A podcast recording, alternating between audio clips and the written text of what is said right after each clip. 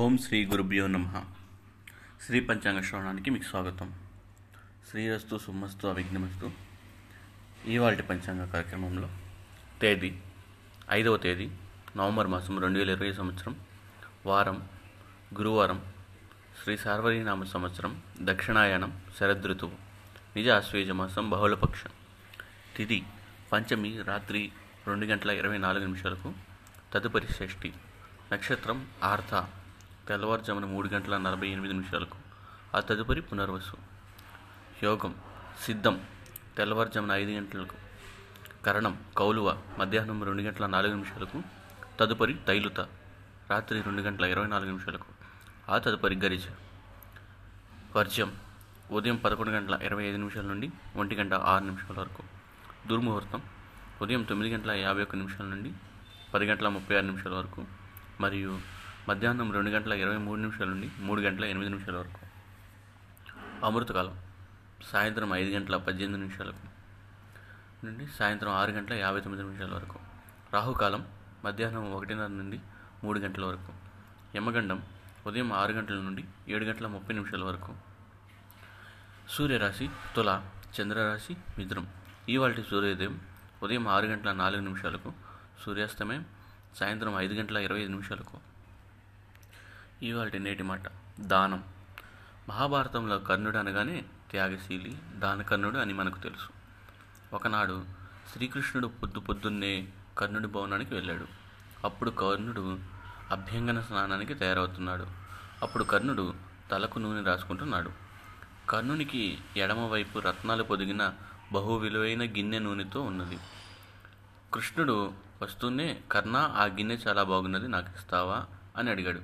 వెంటనే కర్ణుడు, తీసుకో కృష్ణ అంటూ ఎడమ చేత్తో ఆ గిన్నె ఇచ్చాడు.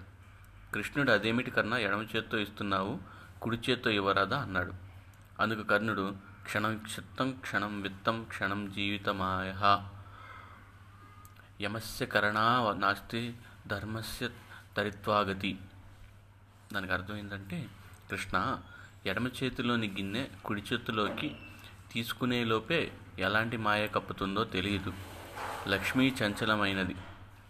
యముడా దయలేనివాడు. మనస్సా మరుక్షణంలో ఎలా మారుతుందో తెలియదు. కనుక గిన్నె ఈ చేతి నుంచి ఆ చేతికి పోయే లోపలే ఏ మార్పైనా రావచ్చు. అందుకనే ధర్మకార్యాన్ని ఆ క్షణమే చేయాలనే హితోక్తి అనుసరించి ఇలా చేశాను అన్నాడు. అప్పుడు కృష్ణుడు కర్ణుడి వివే వివేచనకు సంతోషించి ఏదైనా వరం కోరుకోమన్నాడు. అందుకు కర్ణుడు, దేహేతి వచనం కష్టం నాస్తితి వచనం తదా, దేహి నాస్తితి మద్వాక్యం మా భూజన్మ జన్మని. దానికి అర్థం ఏంటంటే, కృష్ణ, యాచించడం ఎంత కష్టం అవ్వాలి, లేదని చెప్పడం కూడా అంతే కష్టం, అంతేకాదు నీచం కూడా.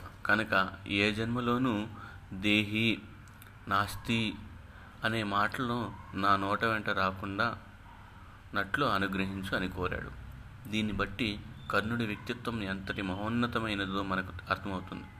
దానం విషయంలో సదా సాత్వికమైన ప్రదానం చేయాలనే సంకల్పం కలగగానే ఆదరణతో, భగవద్భర్పణ బుద్ధితో, ఎలాంటి ఫలపేక్ష లేకుండా రెండవ చేతికి కూడా తెలియనంత రహస్యంగా దానం చేయాలి.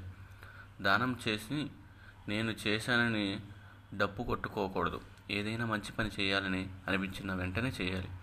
ఆలస్యం విషయం లాంటిది అంటారు జ్ఞానులు. మనం కర్ణుడిలాగా వ్యవహరించలేకపోయినా మన శక్త్యానుసారం సత్ సత్పత్ర దానం చేయడం అవలంబించుకోవడం మంచిది. శుభమస్తు. సమస్త లోకా సుఖినో భవంతు.